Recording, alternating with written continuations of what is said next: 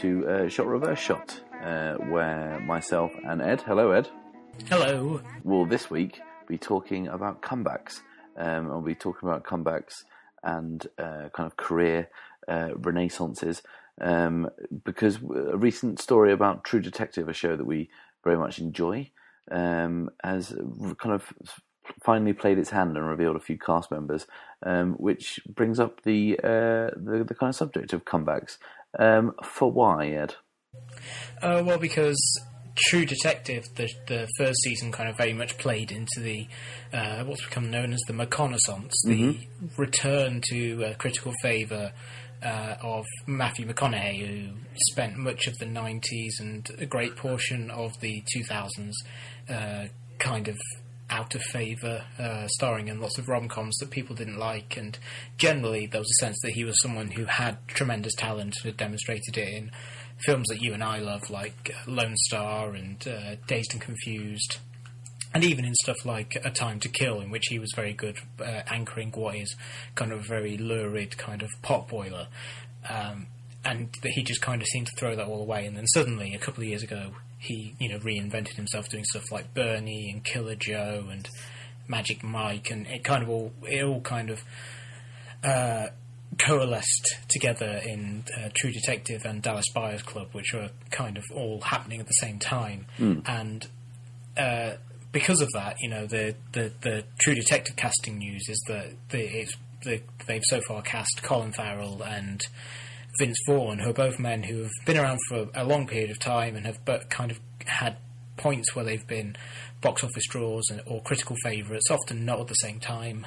Um, certainly, in the case of Colin Farrell, his his kind of greatest success of successes often came in films that people didn't like, um, and the idea of them being cast in the second season of True Detective is kind, and also Taylor Kitsch, who is rumored to be the, the kind of the third lead, male lead in it.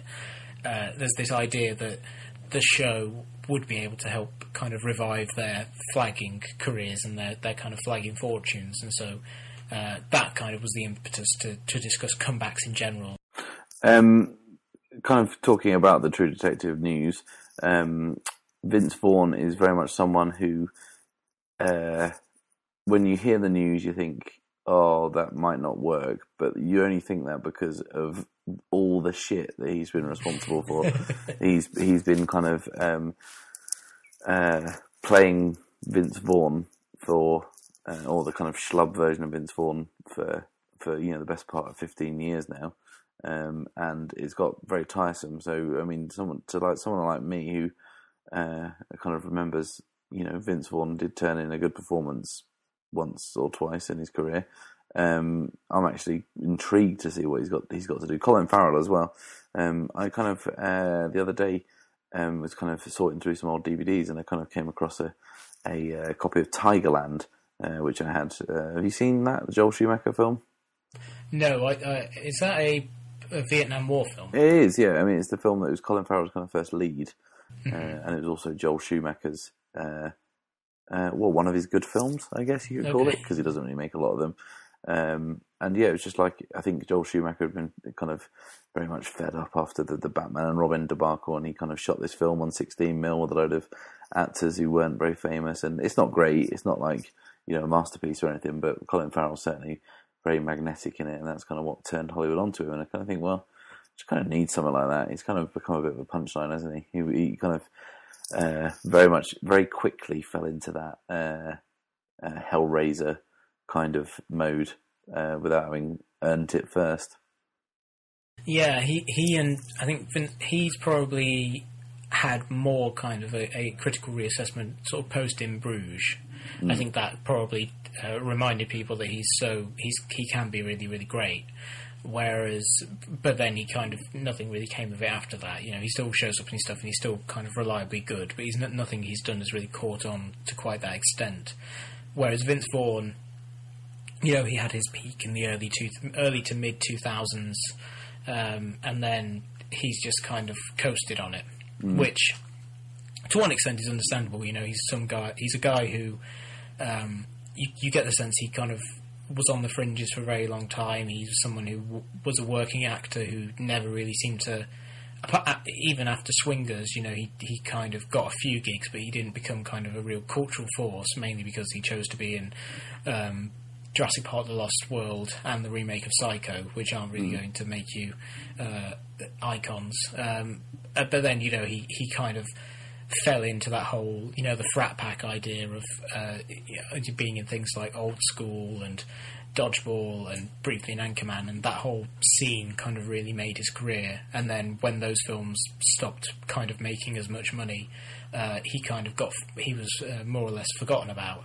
And but he's kept making those kind of films, stuff like The Internship and The Watch, which no one really cares about and but he's someone who you know even in that Psycho remake he's he kind of does interesting things with a role that uh, would have been thankless for absolutely anyone. Um, or Clay Pigeons he's really good in. So he's a guy who could do dark well and who could use his kind of considerable height and bulk to great effect in a serious and dark crime role. Um, so you kind of get the sense that it would be good for him and could perhaps push him to try something new and different but at the same time, there's no guarantee that that would then mean that he wouldn't just go and do the internship too. Yeah, that's a good point. Um, he likes to work, doesn't he, Vince Vaughn? Um, if the Taylor Kitsch rumours are true, and let's face it, Vince Vaughn and Colin Farrell were rumoured for a long time, and they turned out to be true, and they were really the only names mentioned in the frame. Uh, Kitsch isn't someone who necessarily needs a comeback. He just needs a hit because he's, uh, uh, yeah, he's he's been in a few shits, hasn't he? It's only really a comeback if, like me, you're a huge fan of his work on Friday Night Lights, which was a show that always had kind of a cultish appeal and was never kind of a huge hit, but was fiercely loved by the people who loved it. And uh, with in in that case, you know, he was kind of one of the breakout stars of that show. He was someone who people thought would go on to really great things, and then he got signed to be in a bunch of big blockbusters that did nothing, that were very costly flops, and uh, and so he's kind of uh, someone who needs a comeback just to kind of remind the people who uh, loved him on Friday Night Lights of the great work that he can do, but also to kind of introduce that quality to people who just think of him as the guy who headlined uh, John Carter. Yeah, absolutely. He's kind of just in need of a breakout, really, isn't he? Yeah, and I, I I hope that um, he does get it and that it does work for him and that the whole season's not a massive flop and a disappointment that destroys everyone involved, which seems to be.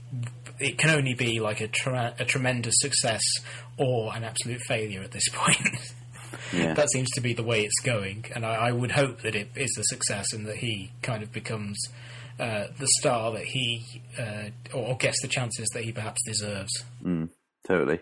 Um, in terms of career comebacks, um, I'm kind of interested to read the other day that um, uh, in a list of kind of highest earning stars, uh, Robert Downey Jr. is number one now, um, which, given, you know, if you think back kind of maybe 15 years, that seems kind of inconceivable. Um, uh, he has kind of had the most uh, kind of ridiculous comeback from, you know, being a hugely talented actor in the kind of late 80s, early 90s, and and uh, making a few films, getting Oscar nominated for Chaplin, things like that. Um, and then obviously he had a lot of personal problems, and then he kind of tried to make a comeback in, in things like Ally McBeal, and ended up getting kind of fired from that show for kind of lapsing back into his old ways.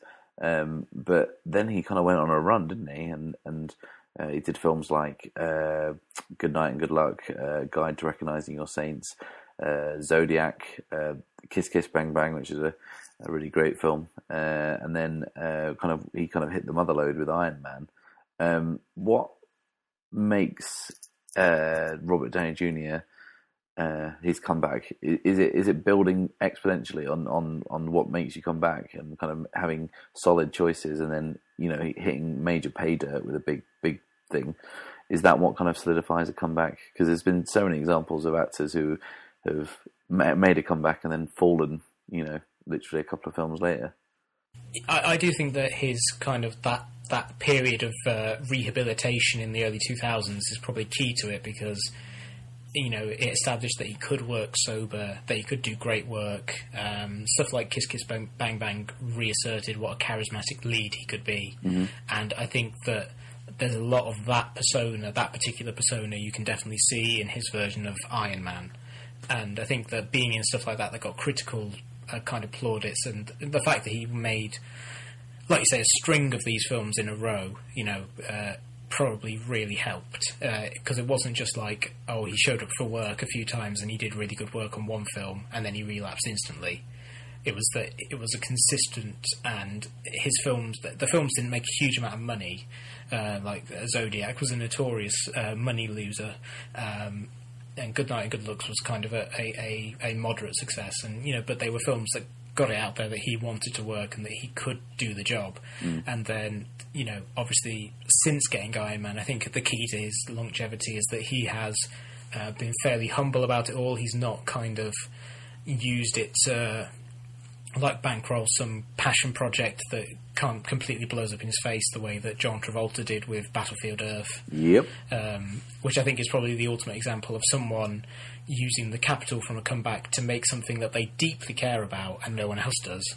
um, uh, you know, he's not done anything like that. He has since you know he had that chance to make a huge film and to make a huge amount of money. He has been very careful in his choices. He's you know done a few smaller films, but he's recognised that the way to make it, to to really kind of get the money to do the small things he wants is to make the Marvel films and to renegotiate very very uh, uh, very profitable contracts for himself. Uh, to make just really staggeringly huge amounts of money, and uh, I think that is kind of the key. He he realizes uh, with probably relatively little ego where his bread is buttered at this point. Similar kind of uh, situation with Ben Affleck, I suppose.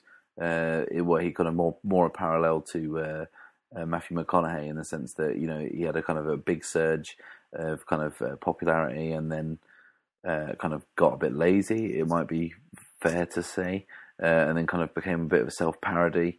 Um, if you think about Ben Affleck making Pearl Harbor in 2001, I think Armageddon was a bit before that, and then he was kind of making Daredevil, Gigli, shit like Surviving Christmas and Paycheck, and, and then he, you know, the whole Bennifer kind of uh, tabloid uh, circus didn't help him, and then you know he made um, Gone Baby Gone, which is uh, a film I'm not hugely fond of, but you know it really did turn around his fortunes. And then if you look at like the last few films he's made, with the exception of something like Runner Runner, uh, they've all been kind of you know he's worked with Terrence Malick, he's kind of done The Town. Uh, obviously, Argo was you know a huge critical and kind of award success, um, and now he's got uh, Gone Girl out, which is uh, getting kind of rave reviews. He's he's kind of uh, making it count, hasn't he? I think he perhaps looks back at his IMDb profile and thinks, "Shit, dude, I can't go back to Surviving Christmas." Uh, yeah, I think his in in his case, it's he was a bit unfortunate in that his his personal life really, like I guess, like Robert Downey Jr., his personal life really kind of overshadowed the work. You know, he didn't have the the you know the arrests and the drugs and everything, but he became this tabloid fixture, and that made it very difficult for people to take him serious as an actor for a very long time. Even when he was in stuff that people um, that was like popular and liked, and you know, but then he was in. Gigli, which was kind of the perfect storm of that because it was a film in which he was co-starring with his then girlfriend in this very kind of public flop, uh, which became really notorious, even though hardly anyone saw it. Um, and then he like McConaughey, like uh, Robert Downey Jr., he kind of took a step back and then reapplied himself in. But unlike those guys, where he applied himself to small projects as an actor, he applied he reapplied himself to small projects, you know, as a director. And I think that even though he's not in Gone Baby Gone, is it, it was something that I think probably had an even bigger effect on people's reassessment of him. You know, he this guy who had whose uh, skills as an actor hadn't really been pushed very much, and he kind of became just known as a tabloid fixture and a pretty face. To suddenly kind of see that he can make you know this really kind of critically well regarded film, and then uh, also at the same sort of time he, he co-starred in um, Hollywoodland, where he played George Reeves, which got was a film that not many people saw, but got really really good notices for him. So again, the the comeback wasn't really built around a single big thing until Argo kind of came along and really blew up. Um, but it was about spending years of just working on small projects and just ensuring that the quality was there more than anything else. Mm. Um, someone very similar, and we kind of we'll move on from this in a second, but uh, Drew Barrymore, uh, mm. in, in, a kind of direct parallel to Robert Downey Jr., um, also had a very kind of troubled uh, kind of personal life. Obviously, found fame at an incredibly early age, um, and then kind of slipped into that kind of wild child persona, um, and uh, yeah, kind of was making kind of what, what we'd uh, politely term erotic thriller, uh, uh, you know. Um, and then Scream came along, which is, you know, she obviously she's only in it for 10 minutes. Uh, spoiler, she gets killed. Um, but that was something that kind of completely reinvigorated her. And then she was seen as a kind of an appealing romantic lead. She did dramatic roles. She produced, I think she uh, produced Donnie Darko, didn't she? Uh, then she directed uh, Whip It, which is a film I very much enjoy. Um, and yeah, she's kind of now uh, kind of a well-established uh, like Hollywood figure. Yeah, I think hers is kind is kind of like a mix of the Affleck and the Robert Downey Jr. because she also uh, kind of moved into produce. Her key thing was moving into producing mm. and to kind of have a, a, a, career that wasn't just about acting, because obviously acting is a very fickle sort of thing, and it's particularly uh, cruel to actresses over time. At a certain point, the the roles just aren't there, uh, unfortunately, um, and I think that that has allowed her to kind of build up a, a second career that has really kind of benefited her, especially as. Uh, in recent years, she's kind of not been in films as much, but she's still been kind of. there's still the sense that she's really a force behind the scenes. Yeah, so I think what we've kind of realised is that you know sustainable comebacks rely on good choices. Um, can we kind of uh, with any kind of particular dose of Schadenfreude uh, talk about maybe some people whose uh, comebacks haven't quite uh, taken the world by storm? I mean, we talked a couple of weeks ago on the uh, Alternate 100 podcast. We talked about Boogie Nights, and uh, Burt Reynolds was obviously handed a, an amazing chance to make a comeback and turned in, you know, one of the performances of his career, having been, you know, one of Hollywood's most popular leading men in the 70s, uh, to kind of like a, a, joke in the 80s, to then turn in, in kind of 97 when he was kind of just plucked from irrelevance, really, to turn in absolutely fantastic performance in Paul Thomas Anderson's film. Um, and he kind of, well, suffice to say, he blew it. Yeah, I, th- I think there um, unlike Robert Downey Jr., I think ego plays a huge amount there because he famously, I think we talked about this on the podcast, he badmouthed the film until it came out and got really good reviews, mm. um, and then he had to do kind of a horrible double take, uh, a, uh, a horrible, yeah, horrible kind of reverse face, and suddenly start talking about how how good it was, and you know he got an Oscar nomination, and I think there's there's a general theory that his bad mouthing the film lost him the Oscar mm-hmm. because everyone was just kind of like, well, we don't want to give it to that asshole. Yeah. if he bad mouths the film, that could you know give him the springboard, and I think uh, that bad publicity around that probably played a part in it, but also. Uh, he seems like the sort of person who, you know, he gets an Oscar nomination and then just assumes that the roles are going to come rather than having to work for them. Mm. Uh, and then, you know, he just kind of uh, is now a joke again. um, uh, uh, although uh, a, in the case of something like Archer, a fairly kind of loving joke. But I think from for people who aren't uh, Sterling Archer, he is again kind of in the same position he was in the mid '90s, just kind of a punchline from a, a forgotten era. Yeah, you mentioned John Travolta and uh, specifically um, Tarantino as as a kind of a, a, bit of a gift of kind of um, uh, pulling a kind of a faded star or faded icon in particular, um, and you know reinventing them for a modern age uh, by reminding everyone what's so good about them in the first place. I mean, John Travolta was uh, from you know Pulp Fiction that kind of kind of really did it for him, and you know things like Robert Forster and Pam Grier in uh, Jackie Brown. Um, David Carradine in you know Kill Bill, he kind of has a gift for it. But John Travolta was the the kind of most high most high profile of those, um, and um, you know, he did like Get Shorty afterwards, which was kind of pretty cool. Uh, and then it kind of fell away from there, and he obviously became a huge, um, hugely kind of uh, uh, successful actor in the sense he was getting big kind of paydays. Um, I don't think it was too long after Pulp Fiction he was back up in the kind of like 10, 15 million dollar per film category, but like, good grief. Yeah, looking at looking at his CV since then, Pulp Fiction feels like a lot more than. Uh, to fuck, dude, it's twenty years ago. Pulp Fiction.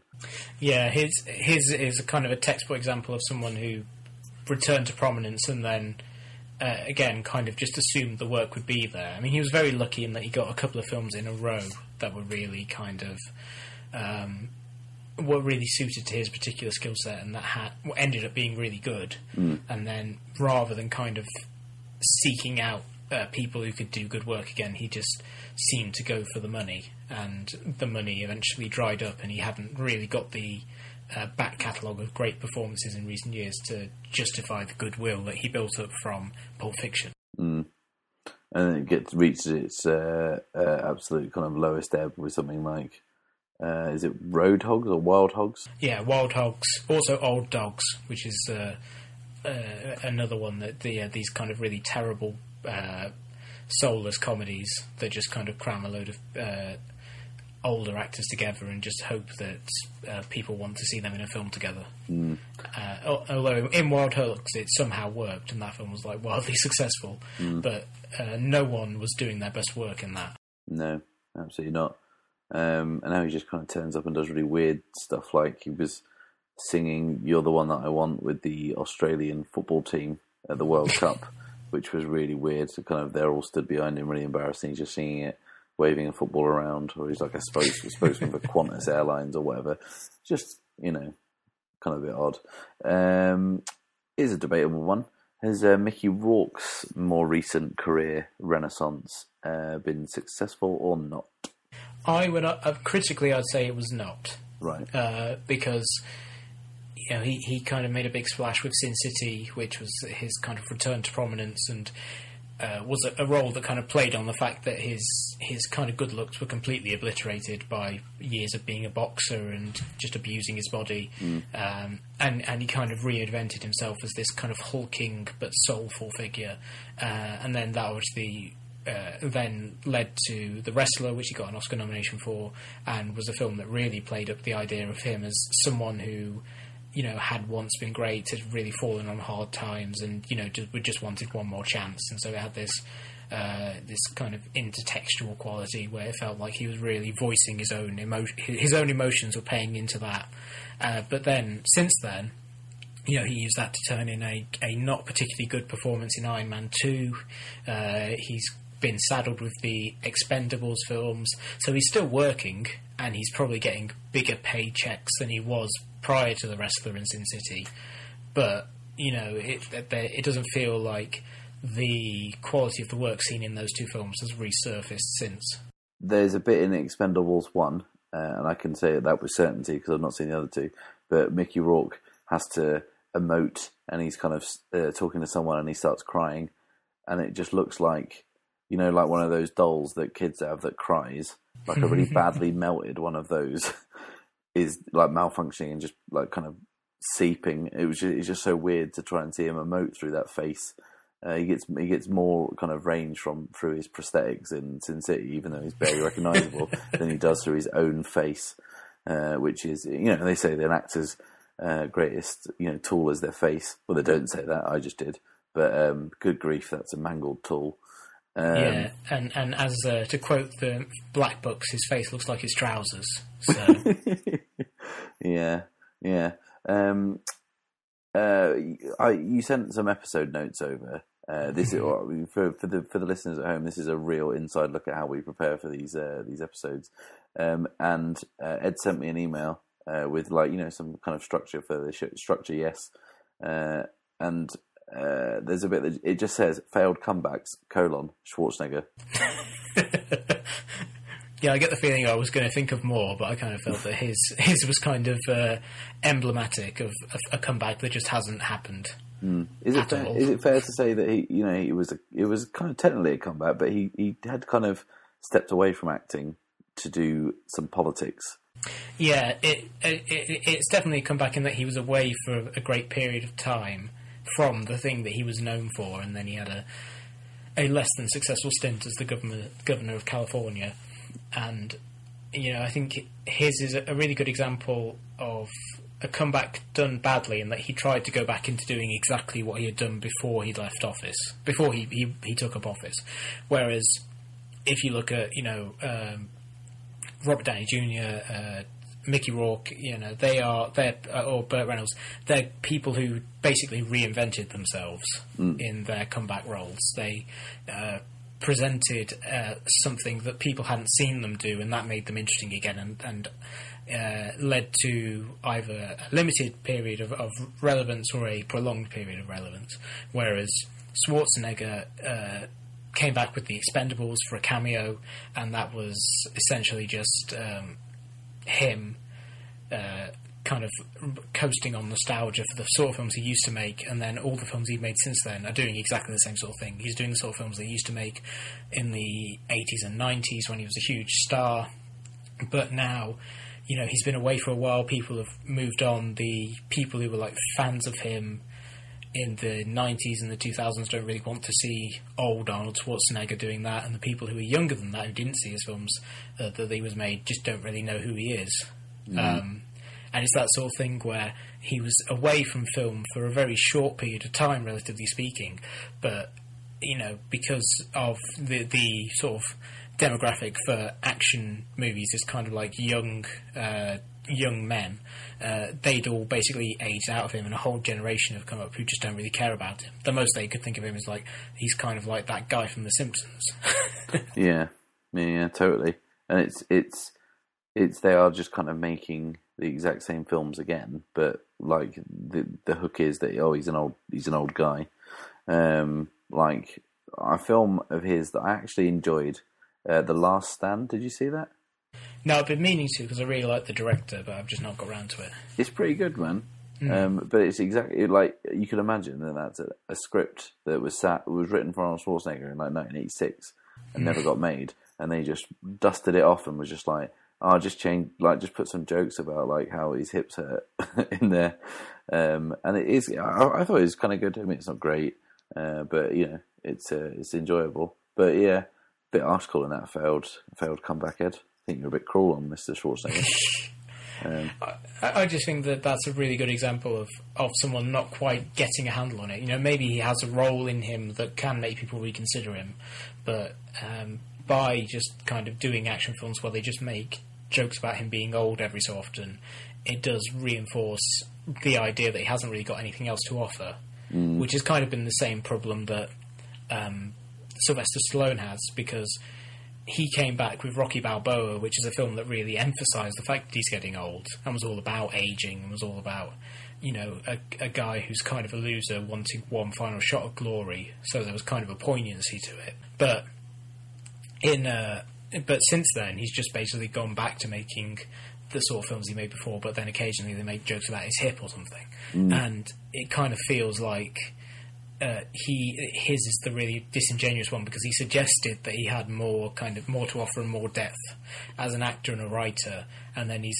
demonstrated that he has none of that. He he just wanted people to kind of remember that they liked him enough to bankroll his next uh, decade of films. Yeah, he, yeah. He, again, he's another one that's just cycling through.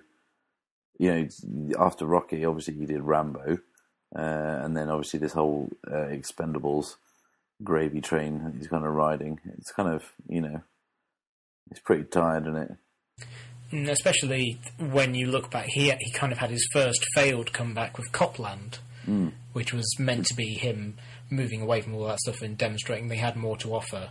But then that film didn't get the acclaim or the success that he perhaps felt he wanted. So straight, so within a few years, he was doing the like remakes of um, of uh, Get Carter and things like that. So he just went straight back to doing what he'd always been doing, but now no one cared. Yeah, I would I would recommend to anyone who's into uh, I don't know what's the polite way to put this appalling films.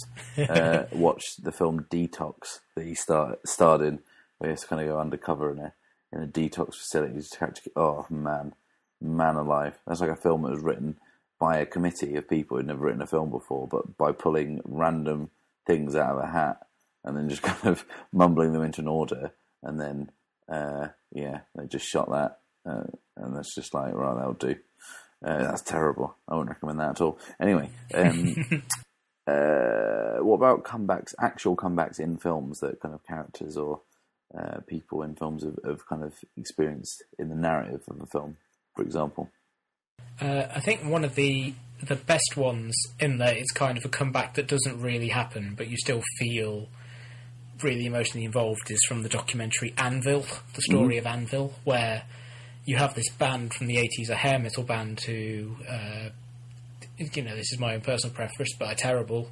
Um, you know, they make music that's not very good, but they are guys who are kind of so uh, are such kind of down on the look and just so kind of nice and Canadian uh, that you kind of feel for them when they have to go on a tour around Europe and they're playing to like one guy who's really into them and then a club of people who just have no interest at all and they it, it, over the course of the documentary, you just see them get kind of really beat up by being guys in their 50s who still dream of being rock stars and it just isn't happening for them. Um, and then seeing, like, at the end of the film, they go to a gig in Japan where people actually know them and they kind of get that moment. I think that's a really uh, nice example of a, of a comeback that doesn't really happen, but that watching the people struggle for it is, is really kind of emotionally uh, engaging.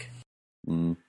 It's uh, in kind of following on from that and other music documentaries, a couple of uh, good ones that, that feature kind of great comebacks. Um, Searching for Sugar Man, our film of the year two years ago, uh, literally a man comes back from the dead uh, to uh, make a kind of huge comeback. And if you followed Rodriguez's career since then, it's you know it's pretty astonishing and, and well deserved one. Uh, and also another one, I suppose you could probably count something like the Buena Vista Social Club, uh, where you know a lot of these kind of old Cuban musician guys had kind of uh, their their careers had kind of uh, not fallen into irrelevance because they were still kind of in and around Cuba, kind of well regarded, but they were kind of brought onto this world stage, these kind of old timers, and getting the renown that they've kind of you know craved and deserved all these years. Yeah, I think that the best ones tend to be music and sports because I think those are areas in the real world which have kind of those narratives built in anyway. Mm. You know, when David Bowie put out an album last year, it was his comeback album because he hadn't put out an album in ages. Uh, sports teams, they're always talking about sports teams being on the outs and, you know, making a comeback and, you know, returning to kind of great power and great relevance again. And I think that's why those stories tend to work really well on screen. Um, I'm trying to think of any really good ones about, like, actors making a comeback. What about the uh, HBO show, The Comeback? uh, which is coming back for a, coming back itself this year. I'm really quite looking forward to that. Yeah, that's a good that's a good example of one where um, exploring the idea of a comeback as a, an outlet for someone's kind of narcissism. Um, and I think that that is an area that, or, or similarly, um, uh, episodes, the uh, Showtime, Showtime, yeah, I think Showtime show, which is where Matt LeBlanc plays himself, mm. uh, which kind of has the same sort of thing to it, where uh, you investigate characters who had a taste of fame and are just kind of desperate to get it back, which I think is why when you make films about like actors who have kind of fallen by the wayside and really want to be great again, they're a lot more kind of cloying and desperate and darker than maybe a lot of sports and music ones, which can be quite quite uh, dark in their own way. But in those ones, there's kind of a sense that people are doing it for pride or you know to or not you know to kind of get some sort of uh, to do some sort of something great. Whereas uh, I think with actors, it's probably you know we want to be famous and make money, mm. and it's a little more uh, uh, crass. Yeah, so what Sunset Boulevard? Oh yeah, that's a that's a definitely one of pure narcissism and uh, delusion entirely. And the Gloria Swanson character there is someone who is uh, using the dream of a comeback to uh, to kind of sustain her own sort of fading memories. Uh, and are some wonderfully uh, uh, uncomfortable moments in that film, particularly the sequence where she goes to see Cecil B. DeMille, and uh, it's just heartbreaking seeing her how completely delusional she is that she doesn't realise that uh, this man from her past has absolutely no interest in her now. Um, do you think that in kind of like five years' time, uh, we'll be making our comeback Ed after three years of just kind of asinine, mediocre programming? Uh, well, I, I think uh, around year four, when the heroin really kicks in, mm. we'll definitely need to come back from that. Yeah. That's going to make for some fun, sludgy episodes. Um, Fun, can you- sludgy episodes. can you think of uh, Can you think of anyone who you personally feel deserves a comeback? Um, yes. Um, I would think that the person I would like to see uh, make a comeback, someone who has nearly exclusively for like the last ten years made shit, uh, is uh, John Cusack. Hmm. He is uh, kind of uh, almost really verging on DTV action thriller territory. Um, doesn't seem to give too much of a shit what he does these days. Um, and there was a, I think there was a film out uh, last year or the start of this year where Nicolas Cage dropped out and they replaced him with John Cusack, as if like the two are interchangeable now. Uh, obviously, Nicolas Cage uh, has has done some kind of like with the the David Gordon Green film we did earlier this year. Um, you know, still has good work left in him, but the idea that generally he's considered a kind of walking kind of punchline, uh, uh, a kind of ready-made internet meme. Um, that John Cusack could just easily replace him, and no one re- they would never have to write, rewrite the script or anything because John Cusack is just you know he just turns up playing you know in these kind of like you know thriller by numbers, and I, I think it's kind of crazy. You think what like watch things like Grosse Pointe Blank and even High Fidelity. I'm not a huge fan of High Fidelity, but uh, the guy's got something that no one else has. Uh, it's just kind of weird, dark charisma. Um, and it's, you know, when are we going to see that again? Yeah, I mean, that's actually uh, an interesting point because I had Nicolas Cage as someone who I feel deserves a comeback, but I think John Cusack is is in kind of a worse position with him because you know Nicolas Cage is always working, and you kind of get a sense that even his shitty films, a lot of them still end up in theatres, and they may not do very well, and they may not get good reviews, but he's someone who still kind of seems to be able to get his films like out there and he's someone who people still know, and he's he's not someone that people have forgotten about. Whereas, yeah, John Cusack, people just don't really talk about anymore. You know, he had a sort of a, a moderate hit with Hot Tub Time Machine a few years ago, and that's kind of the last time he was really uh, he kind of really made an impact. So yeah, I, I'd really like to see him, you know, maybe write something again because he co-wrote High Fidelity and uh, Grosse Pointe Blank, and Grosse Pointe Blank in particular is a fantastic film, and I'd re- I'd really like to see him kind of reunite with those guys again and, and do something interesting rather than you know whatever he's doing now, kind of just coasting or being in stuff that no one really is interested in, including it seems himself. Yeah, Um, my choice for someone who I think really deserves a comeback, uh, and it's weird to talk about him deserving a comeback because he has a film out at the moment, is Terry Gilliam. Because um, there was an interesting article, I can't remember where, where it was I read it, but there was an interesting article talking about how the worst thing to happen to Terry Gilliam in the uh, last 10, 15 years was his discovery of CGI right. um, and the fact that he uses it now exclusively, extensively in all of his films, and how that has allowed him to kind of realize his visions in a way that's probably a little closer to what's in his head, because he's uh, an animator. You know, he's always had an animator's eye, and he, his uh, visions have always kind of been a bit more fantastical, but they've lost their tactile quality and that sense of a world that's almost kind of constructed constructed from scraps, which you can really see in like Brazil, where his image of a of a dystopia is, you know, a future that's built from kind of the failed inventions of the past, and I would really like to see him uh, return to something that's a little more physical, that isn't like,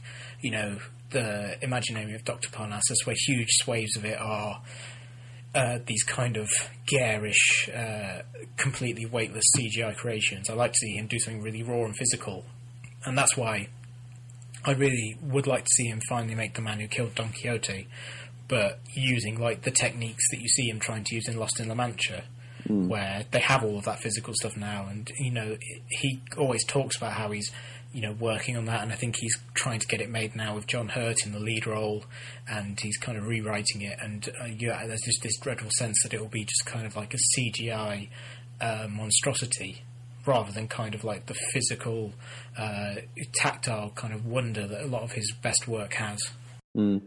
Yeah, um, I think uh, Al Pacino is is is more than uh, overdue, uh, if not a comeback, or a return to form. I mean, we we kind of bemoan uh, De Niro and Pacino as uh, you know the greatest actors of their generation, but you know now will do literally anything.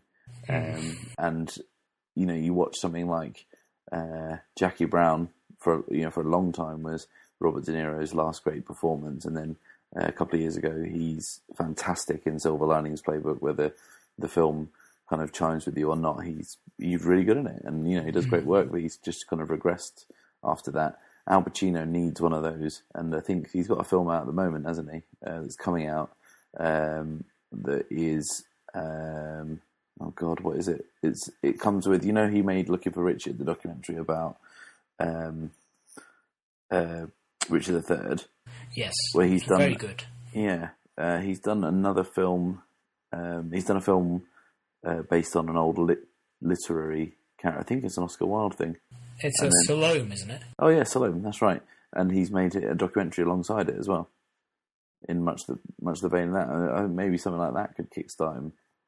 But yeah, hopefully, because like you know, you you put on um, Looking for Richard at the Lantern in uh, Sheffield a few years ago, I did, yeah. uh, where I got to watch it, and that's a fantastic documentary, and it, it kind of suggests that he's a, a man with kind of untapped potential as a filmmaker and as a director, because that's uh, something that blends sort of documentary history and performance in a really interesting way.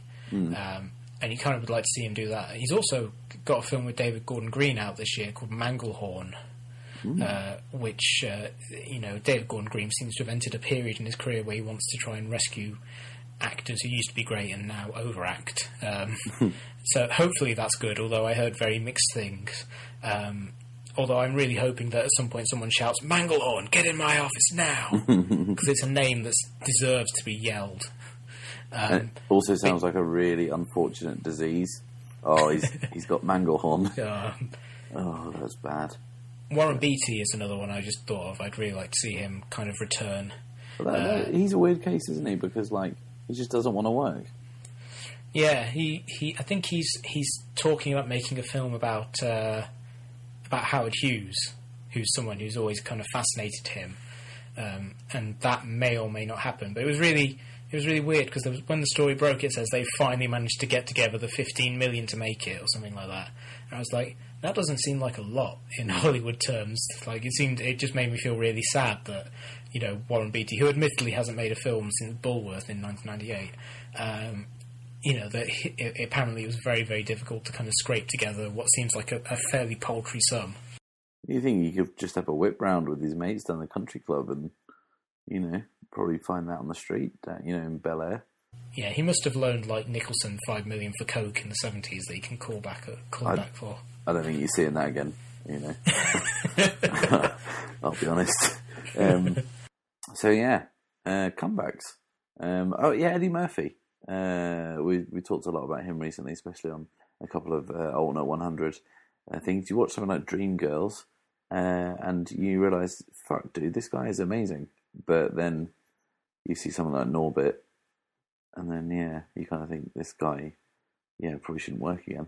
Yeah, that's another kind of wasted potential where he went from being in that, and then you think, oh, you know, he's he's guy's just like a firecracker. He's got so much energy, and then he's doing like Meet Dave, and imagine that, and you think, ah, why why why didn't someone give him a gritty drama?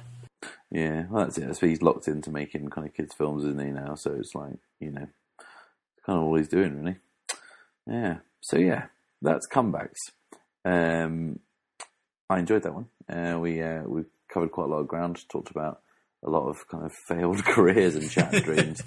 Um, but yeah, um, if you uh, have enjoyed the show, then please subscribe to us on iTunes or Stitcher Smart Radio.